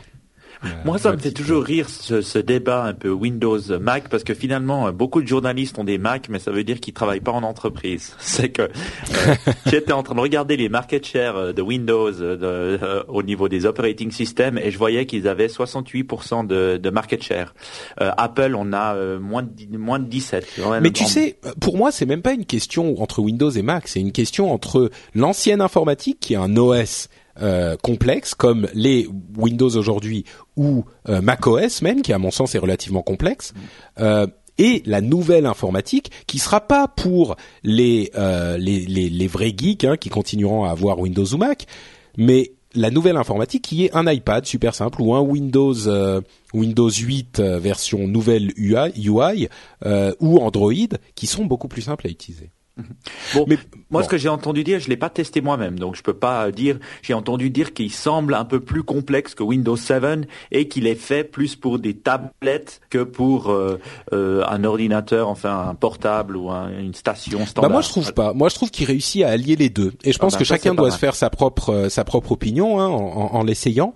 Moi, je trouve que passer une, un petit moment d'adaptation qui est forcément nécessaire parce que quand on change les choses, même si au final c'est mieux, pendant un moment il faut apprendre un petit peu à la, la nouvelle manière de l'utiliser. Passer ce moment d'adaptation, pour moi, ça fonctionne très très bien mm. et ça fonctionne même. Euh, pour moi, je pense que je préfère il faudra que je le teste un petit peu plus mais je préfère Windows 8 à Windows 7 parce que on a ce côté super simple quand on le veut mm-hmm. et on a ce côté complexe quand on le veut. Donc euh, bon, bref. Mais ça, chacun le testera euh, dans les jours à venir. Pardon. je comprends. On dit toujours oui. Est-ce que les, les, sociétés vont bouger à Windows 8 Mais c'est vrai. Mais, mais les sociétés n'ont même pas besoin de bouger à Windows 8. C'est pas pour eux. Exact, c'est ça qu'il faut se dire parce que mm. finalement, elles elles peuvent pas changer à chaque version. C'est comme dans un ERP, on va pas changer de chaque version. Ça prend un tel travail, c'est tellement énorme que c'est normal qu'elles changent pas tout le temps, je pense.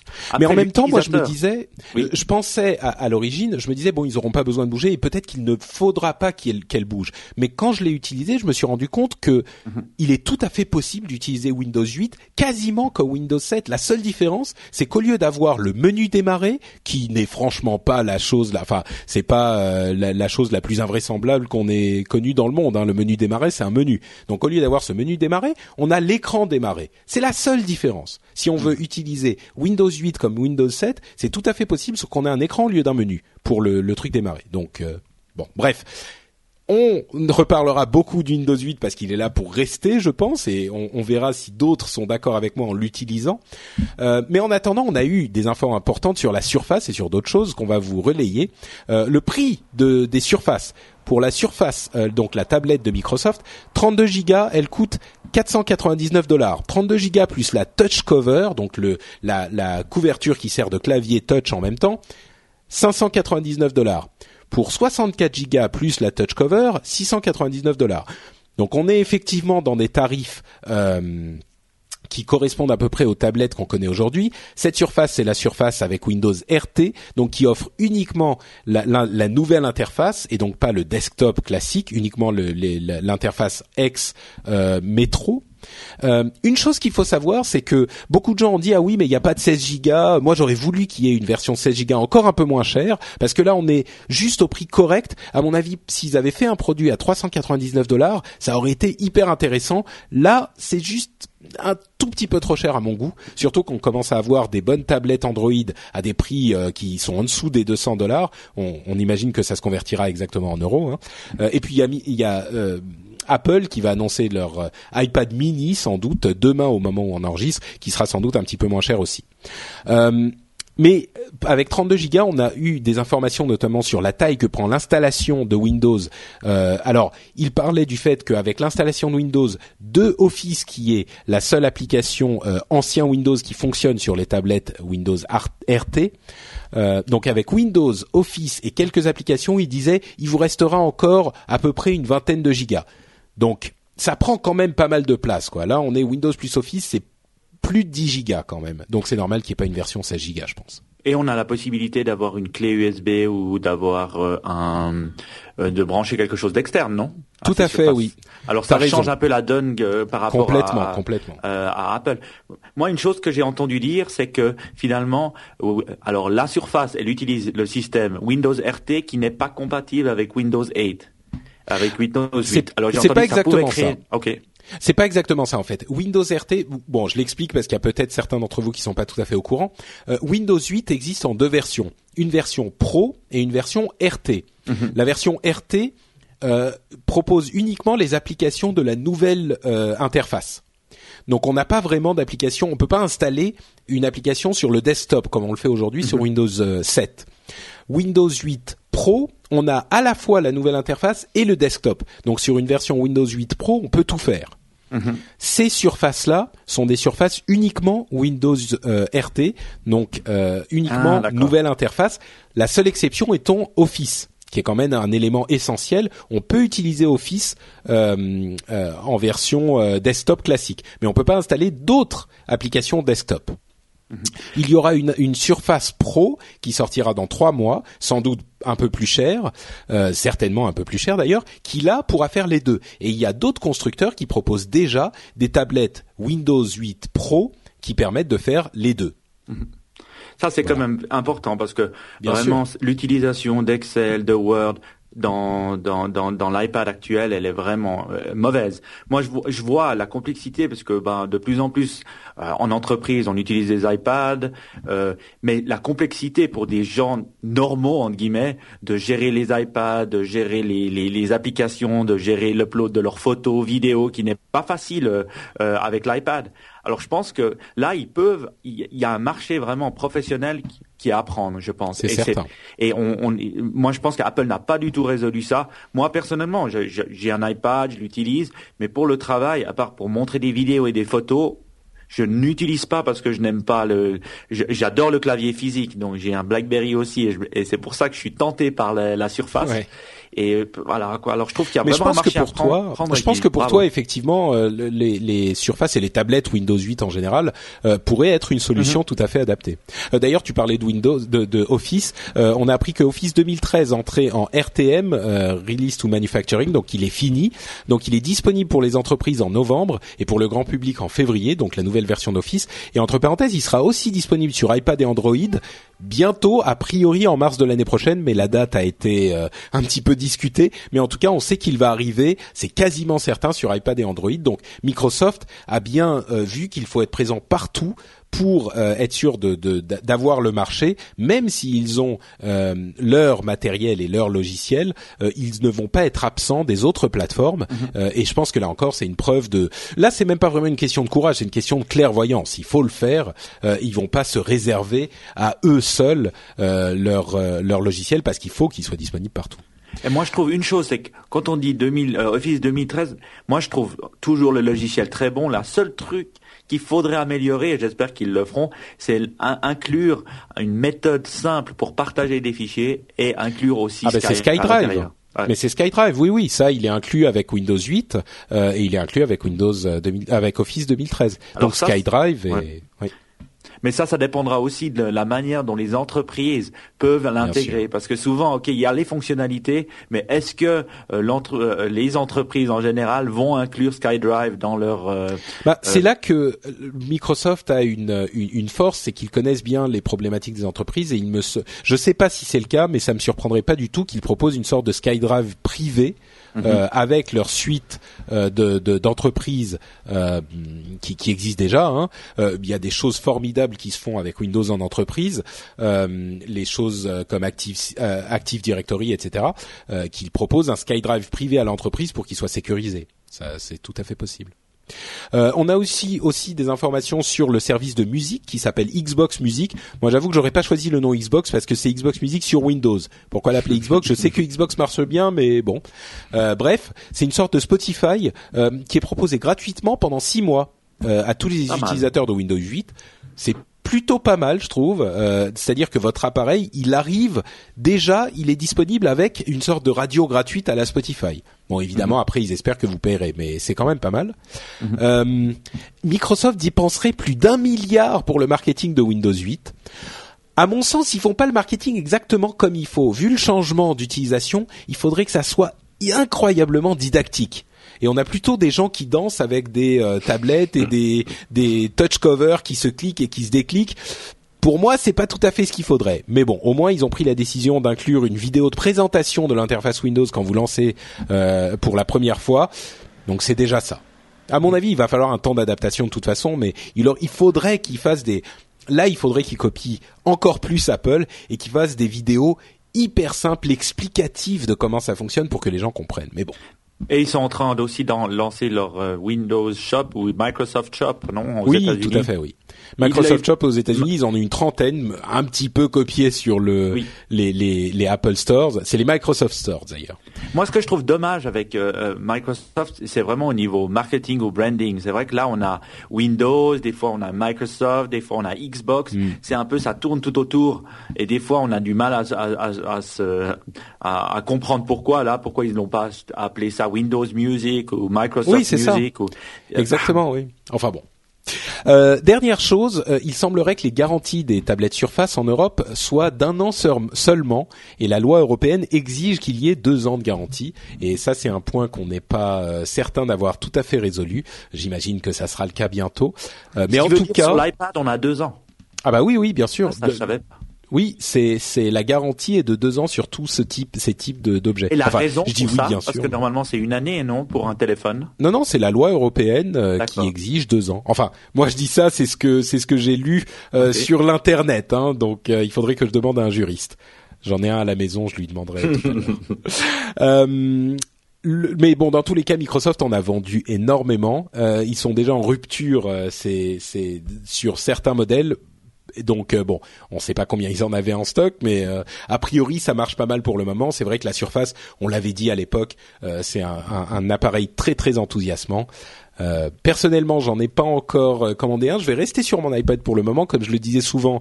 il faut, à mon sens, que Windows 8 s'installe dans l'année 2013 pour que les choses soient vraiment décollent vraiment. À partir de là, j'y réfléchirai sérieusement. Bon. C'est tout pour Windows 8, c'est tout pour notre partie des trois longues infos à retenir. On a parlé donc de la taxe Google, de la liberté d'expression et de Windows 8.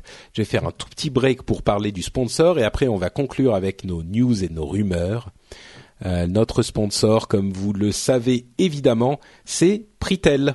Euh, Pritel, c'est un, un MVNO.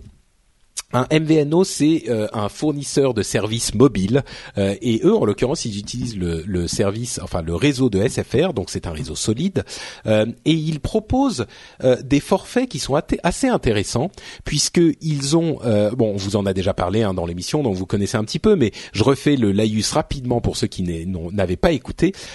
C'est le forfait modulo. Le forfait modulo, c'est un forfait qui se module en, en fonction de votre utilisation. On ne parle pas là d'un forfait qui qui saute d'un type de forfait à l'autre d'un mois sur l'autre. C'est vraiment un forfait où vous payez ce que vous utilisez. Si un mois vous êtes en vacances, vous utilisez presque rien, et ben vous allez payer quelques euros. Et si un mois vous êtes un petit peu plus, vous avez plus de boulot et vous allez utiliser plus, et ben vous paierez ce que vous avez consommé. Donc ça s'adapte vraiment à votre utilisation.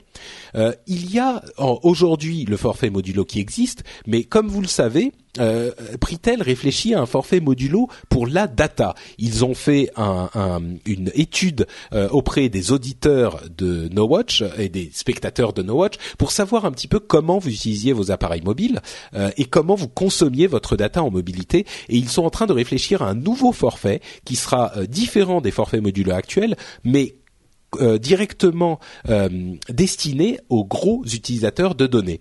Donc, euh, en attendant l'arrivée du forfait modulo data, s'ils l'appellent comme ça, vous pouvez en tout cas aller faire un tour chez Pritel parce que vous allez voir que leurs forfaits vous intéresseront peut-être. Ils sont vraiment quelque chose qui n'existe pas ailleurs. et en plus de ça, ils ont un programme de recyclage qui vous permet d'une part d'acheter des smartphones reconditionnés à des prix plutôt bas. par exemple, un iPhone 4 est à 299 euros, un S2, un Galaxy S2 est à 275 euros, donc c'est des très bons euh, tarifs euh, et surtout qui sont garantis 6 mois euh, au lieu des 3 mois en général pour les appareils reconditionnés. mais en plus, vous pouvez également recycler votre appareil, c'est-à-dire que si vous êtes déjà chez Pritel, vous pouvez leur envoyer un appareil, le revendre et ils vous vont, vont transformer la valeur en, en avoir sur vos futures factures Pritel. Donc ça peut vous permettre d'économiser des sous ça peut être vraiment une formule qui euh, peut être intéressante. Donc allez y jeter un coup d'œil. Sur le site nowatch.net, vous avez une bannière sur la barre de droite. Euh, vous cliquez là-dessus et vous aurez plus d'informations et en plus vous leur montrerez que vous êtes passé par chez nous. C'est forcément nous filer un coup de main.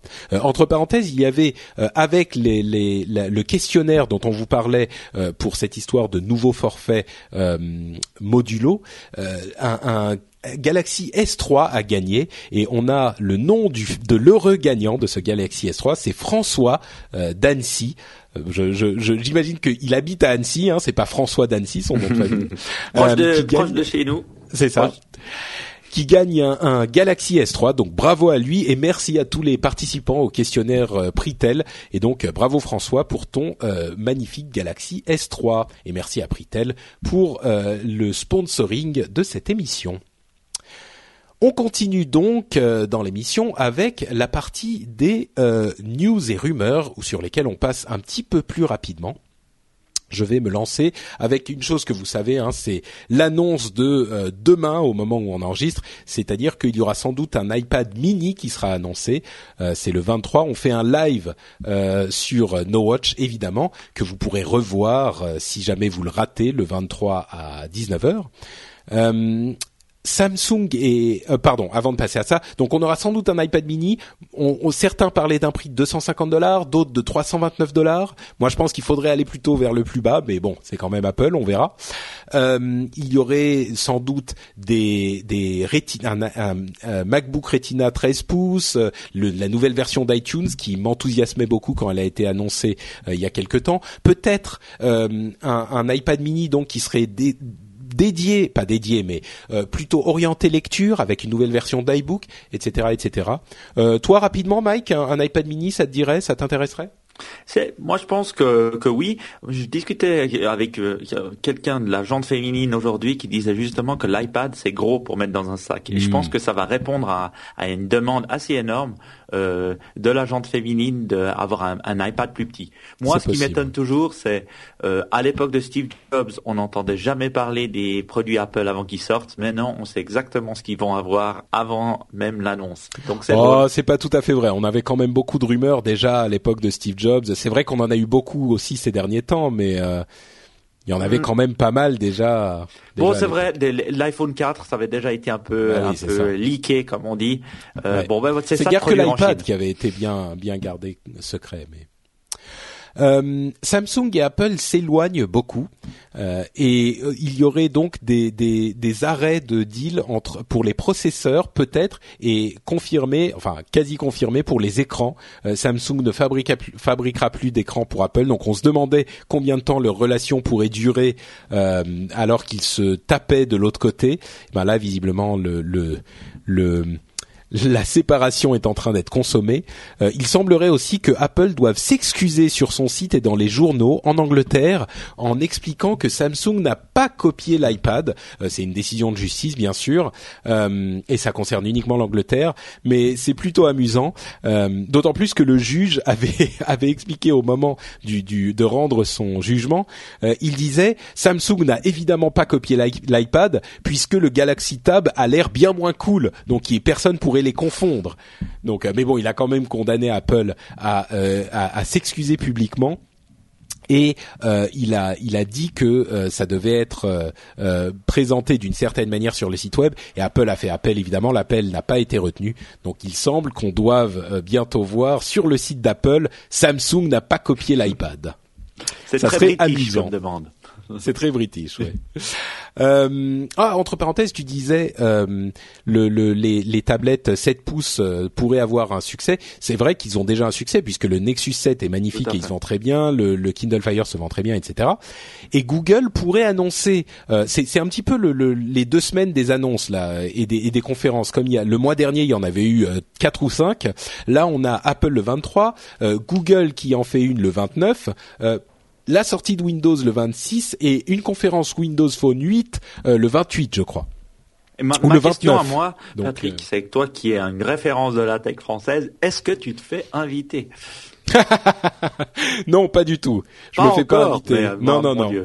Non, c'est tu vois, bah écoute, euh, il faut peut-être faire du lobbying un petit peu plus. Non, mais de toute façon, je suis pas certain que j'irai parce que euh, d'une part, j'ai pas énormément de temps et on le voit tellement euh, bien Ouais. sur euh, sur euh, sur sur le net et en suivant justement les lives. En même temps, je dis non, je me fais pas inviter, mais No Watch se fait inviter. Euh, ils seront normalement, enfin ils seront. Moi, je peux pas y aller, mais euh, Cédric et, et Jérôme vont aller à la présentation de euh, Windows 8 et peut-être Windows Phone 8, je sais plus. Donc euh, oui, No Watch est quand même sur ou, le radar. euh, non, non, c'est à Ah, Paris. En France. Euh, et donc Google devrait annoncer, enfin ils ont une annonce le 29, peut-être une tablette 10 pouces fabriquée par Samsung Mhm. euh, et un nouveau téléphone euh, Nexus qui serait le Nexus 4 peut-être fabriqué par LG. Donc on, on en saura plus la semaine prochaine. Et évidemment, comme je vous le disais, il y aura un event Windows Phone 8 le 29 octobre qui devrait peut-être nous montrer les fameuses fonctionnalités cachées que Microsoft ne vous pouvait pas révéler de Windows Phone 8. J'avoue que ça, ils ont réussi à m'intriguer avec toutes ces histoires. J'attends de voir de quoi il s'agit parce qu'ils ont tellement, on a tellement eu de rumeurs. Oui, Microsoft cache certaines fonctionnalités qu'ils n'ont pas voulu annoncer. C'est pour ça qu'ils n'ont pas envoyé le SDK aux développeurs et que etc etc. Maintenant, je suis curieux, donc euh, on verra. Bon, finalement, ça veut dire qu'ils ont réussi. hein. On dit toujours qu'ils sont pas très bons en PR, qu'ils sont un peu euh, nuls par rapport à Apple. Ben, ils arrivent à faire Ouais. parler d'eux, euh, et c'est pas mal. Oui, tout à fait, ouais, ouais. Quelques petites news, euh, quelques petites news euh, pour terminer. Euh, D'une part, Netflix arriverait peut-être en France bientôt. On a toujours ce problème de SVOD, euh, qui est qui, qui est la VOD euh, euh, subscription VOD, la, la VOD avec abonnement, qui a normalement un délai bien plus long. Je crois que c'est six mois en France qu'il faudrait résoudre que la, que la VOD normale. La VOD c'est trois mois et la SVOD c'est six mois. Et on ne sait pas pourquoi. enfin, si on sait pourquoi, c'est pour certains modèles économiques, mais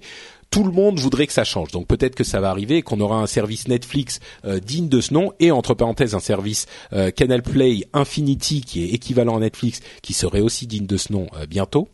Euh, une info intéressante sur Google, il n'y a plus de résultats standards. C'est une info que j'ai vue chez notre ami Corben euh, qui était en vadrouille en Islande euh, ces derniers temps. Allez voir sur son site, il a fait des, des infos sympathiques ou plutôt sur Twitter. Il n'y a plus de, de résultats standards, c'est-à-dire que si moi je fais une recherche et que quelqu'un d'autre fait une recherche, même si on n'est pas connecté à Google, euh, les résultats seront pas les mêmes parce qu'ils agrègent tellement d'informations, l'adresse IP, etc., etc. Évidemment, si on est connecté, il y a encore plus d'informations qui sont prises en compte pour vous livrer des résultats personnalisés. Euh, ça veut dire qu'il n'y a plus de résultats qui sont identiques pour tout le monde. Tous sont personnalisés, donc c'est intéressant à savoir. Euh, si vous envoyez un lien en disant, enfin, en disant à quelqu'un, ah bah c'est le troisième résultat sur Google, faites gaffe parce que euh, c'est des résultats qui sont a priori uniques à vous. Si vous dites oh là là, euh, Métrolol, euh, le site euh, de euh, Bonjour Madame où on voit des femmes à poil, euh, il euh, il est en troisième résultat quand je tape ça. Le, la personne en face, il va taper, il va dire bah non, moi je le vois pas. c'est peut-être parce que vous vous avez des intérêts particuliers, donc faites attention.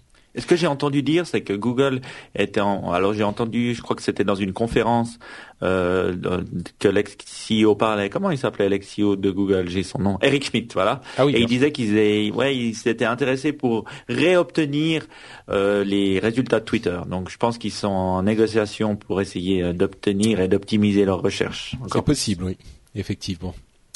Euh, une autre chose que j'ai trouvé très intéressante, c'est un projet de Microsoft qui est en recherche et développement. J'imagine que là aussi ils le font pour, euh, ils l'ont montré pour euh, redorer un petit peu leur image dans ce domaine. C'est une sorte de bracelet avec une caméra qui est fixée au poignet et qui lit les mouvements de la main. Et plus particulièrement les mouvements des doigts. Donc ça fait qu'on peut faire des actions. enfin, évidemment, ce bracelet est relié à une à une à un ordinateur. Hein. Donc on peut faire comprendre des actions à notre machine euh, en faisant des mouvements avec nos doigts. Par exemple, si on ferme le poing, ça va faire une certaine action. Si on euh, lève le pouce, ça va faire une action. Si on touche le pouce et l'index, ça va faire une autre action, etc., etc. Et elle peut lire assez précisément euh, tous ces mouvements et en déduire des actions spécifiques. Alors évidemment, la première chose à laquelle tout le monde a pensé, c'est Google Glass ça serait une manière parfaite de contrôler Google Glass. Euh, ça serait aussi une manière très intéressante de contrôler euh, des, smartphones ou des tablettes et même des ordinateurs. Hein, pourquoi pas C'est vraiment vraiment une interface que j'ai trouvée très intéressante. C'est encore au, au, stade de recherche et développement. L'appareil est un petit peu euh, un petit peu trop gros pour être utilisé de manière confortable, mais si on arrive à un résultat miniaturisé et efficace, c'est vraiment une, une, une, une avenue à explorer à mon sens. Moi, je trouve ça génial et, ça va dans la direction que, que, Microsoft a pris avec la Kinect. Hein. Euh, qui, qui, est quand même une belle interface pour reconnaître. Moi, j'avais entendu dire que certaines personnes pouvaient bientôt utiliser la Kinect pour faire de la reconnaissance euh, de, de, de, personnes, pour scanner le corps des gens et pour, pour leur proposer mm. des habits.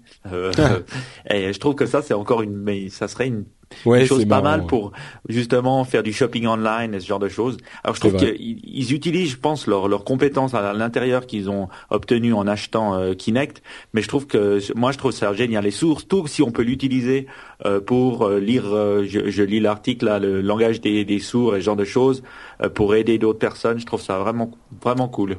Oui, c'est bon. En l'occurrence, c'est moi qui l'ai appelé le langage des signes pour informatique, mais peut-être que ça pourrait effectivement servir euh, à reconnaître le langage des signes. Ouais. Euh, bah, pour moi, c'est à peu près tout. Il y avait d'autres petits sujets sur euh, Julian Assange et, euh, et, et, et Anonymous qui s'engueule, euh, un mhm. brevet Apple qui permet de contrôler votre téléphone à distance, euh, le nouveau méga upload qui serait totalement inviolable. Bon, c'est pas des choses euh, foncièrement essentielles, donc je pense que je vais faire l'impasse. Mais je crois que tu avais un autre sujet que tu voulais évoquer? Oui, comme d'hab, bah, dans Niptech, on parle de petites startups euh, ça, c'est un des sujets qu'on aime bien, donc je me suis dit mettre une petite news sur une startup que j'ai trouvée assez intéressante. Alors toujours, bien sûr, c'est Kevin Rose qui a investi dedans, qui lui maintenant, je crois qu'il fait partie de Google Ventures, qui est le, le fonds de Google. Hein. Et, donc, euh, bah, voilà. Mais quand on est soutenu par quelqu'un de connu sur le web, automatiquement, on entend euh, des choses intéressantes. Mais moi, je trouvais que c'est intéressant parce que c'est un domaine que dont j'avais jamais entendu parler. Alors, c'est une problématique et la société s'appelle Twilo. Et en fait, ils partent de cette problématique que les écoles ont toujours euh, ont, des, ont des systèmes très différents pour agréger euh, les classes des élèves, les notes des élèves, les différents euh, places où ils sont. Et chaque école a à peu près sa même, son même type de son, son, son logiciel propre. Et chaque école des fois le développe par eux-mêmes. Et ils ont cette énorme problématique. Alors eux, ce qu'ils se proposent de faire, c'est je t'interromps une petite seconde. c'est Clever, la, oui, Clever, le nom de la société. Twilio, c'est dans un autre domaine, mais ils font un petit peu la même chose. Tout à fait. C'est clever, exactement. Et, l'idée, déjà le nom est pas mal, hein, donc bravo à eux. Et l'idée, c'est d'agréger des données, c'est-à-dire d'avoir des données euh, standards, standardiser hmm. la manière d'obtenir ces données-là pour toutes les écoles, et euh, afin que les développeurs puissent avoir euh, une manière standard. Ils ont développé un API pour développer des logiciels et pour aider les écoles. Et ça, je trouvais que c'était pas mal parce que j'imagine la problématique que c'est et ils ont réussi à avoir 2000, 2000 écoles, donc 2000 clients en, très peu de temps. Hmm. Donc euh, je trouvais cette start-up intéressante et ça va dans la direction de toutes ces start-up qui, qui se développent dans le, dans, au niveau de l'éducation. Donc les plus connus c'est Khan Academy, mais aux États-Unis on voit vraiment qu'il y a une motivation à développer l'éducation, à développer des nouveaux systèmes, des nouvelles manières d'apprendre et ça je trouve super intéressant. C'est sûr, oui. Et effectivement, c'est euh, c'est quelque chose qui est très enthousiasmant parce que c'est des euh, euh un, un, enthousiasme pour euh, la chose technologique qu'on retrouve pas forcément ailleurs. Et bon, effectivement, euh, c'est plutôt plutôt enthousiasmant. Et, quand je dis pour la chose technologique, c'est ça va un peu plus loin que la chose technologique, c'est l'application concrète à des choses auxquelles on pense pas forcément ou dont on sait pas comment on pourrait créer des applications. Euh, Et bon, bref, ça pourrait repartir sur un autre débat euh, dans lequel on ne va pas se lancer immédiatement. Euh, mais donc, on arrive à la fin de notre émission. Euh, je, je, voudrais évidemment remercier tous ceux qui ont participé, c'est-à-dire Jeff et Mike, d'avoir été là. Euh, je voudrais également euh, vous rappeler, chers auditeurs, que vous pouvez, si vous le souhaitez, euh, aller sur l'iTunes Store pour nous laisser un commentaire et ou une note pour nous aider à remonter dans les classements de l'iTunes Store, machin, c'est super pratique, etc. Mais c'est vrai que c'est un, bon moyen de nous filer un coup de main. si vous pouvez aussi, éventuellement, si vous avez un petit peu de sous en trop dans votre poche et que vous vous dites, les petits gars de No Watch, ils sont plutôt je voudrais leur filer un coup de main en, dehors de la question du sponsor, euh, vous pouvez aller sur le fanshop, sur nowatch.net slash euh, fanshop, où il y a un lien depuis le, la page euh, d'accueil, et vous pouvez acheter un petit goodies de NoWatch. L'argent nous revient directement, vous connaissez l'histoire, donc c'est c'est un moyen de nous soutenir qu'il ne faut pas négliger. Et, et, et, je crois que c'est tout. Euh, je voudrais évidemment euh, remercier donc euh, Mike d'avoir été là et te donner l'occasion de nous parler un petit peu de Niptech et de ce que tu fais sur le web en général. On a parlé un petit peu de, de, Niptech pour ceux qui auraient la curiosité piquée. que, de quoi s'agit-il et comment peuvent-ils en, en, en, apprendre plus? Bah, Niptech, alors on l'a commencé il y a, il y a trois ans maintenant et on a la grande, le grand plaisir d'être sur sur nowatch.net depuis j'arrive pas à dire depuis trois quatre mois, je crois, et ça nous a beaucoup aidé. Niptech, c'est quoi en fait C'est un podcast sur euh, les startups, sur la technologie, puis sur l'inspiration. Donc, euh, je suis pas tout seul. Hein. C'est pas l'innovation et l'inspiration? Oui, tu dois mieux connaître que moi. tu sais pourquoi? C'est que j'ai une autre. C'est c'est Ben, euh, mon, mon euh, le fidèle acolyte qui parle plus que moi et, et mieux que moi euh, qui en parle. Et puis alors à chaque fois je lui dis de pas l'oublier mais moi je le dis mal. Et bien sûr on a d'autres personnes qui viennent du Canada de France. Et puis voilà on essaie de parler de start-up de, choses de tech. Et puis euh, voilà avec un, angle euh, des fois plus entrepreneur et puis et, et start-up. Bah, très bien, donc c'est sur nowatch.net notamment que vous pourrez le retrouver. Euh, je vais juste lire le commentaire de David GL sur euh, iTunes qui nous dit j'aime 5 étoiles, c'est le dernier commentaire. Hein. Euh, j'aime beaucoup ce podcast pour la simplicité des intervenants, le ton du traitement de l'info et la régularité du travail fourni.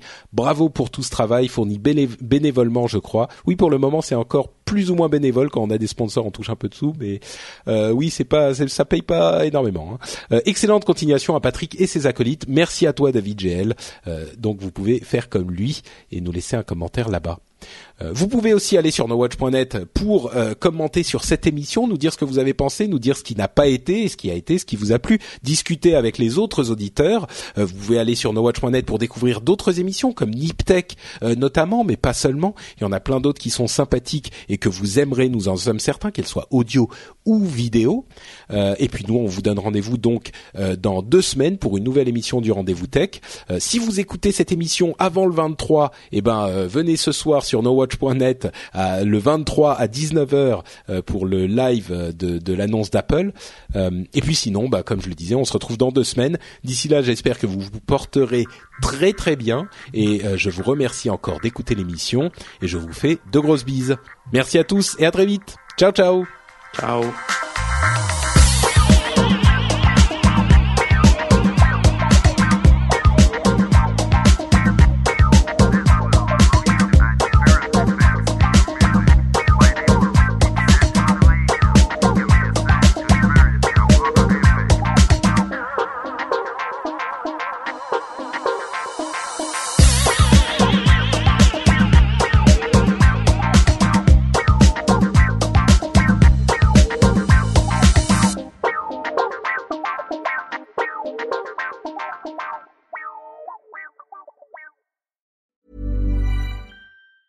Planning for your next trip? Elevate your travel style with Quince. Quince has all the jet setting essentials you'll want for your next getaway, like European linen, premium luggage options, buttery soft Italian leather bags, and so much more. And it's all priced at 50 to 80% less than similar brands. Plus, Quince only works with factories that use safe and ethical manufacturing practices. Pack your bags with high-quality essentials you'll be wearing for vacations to come with Quince. Go to quince.com slash trip for free shipping and 365-day returns.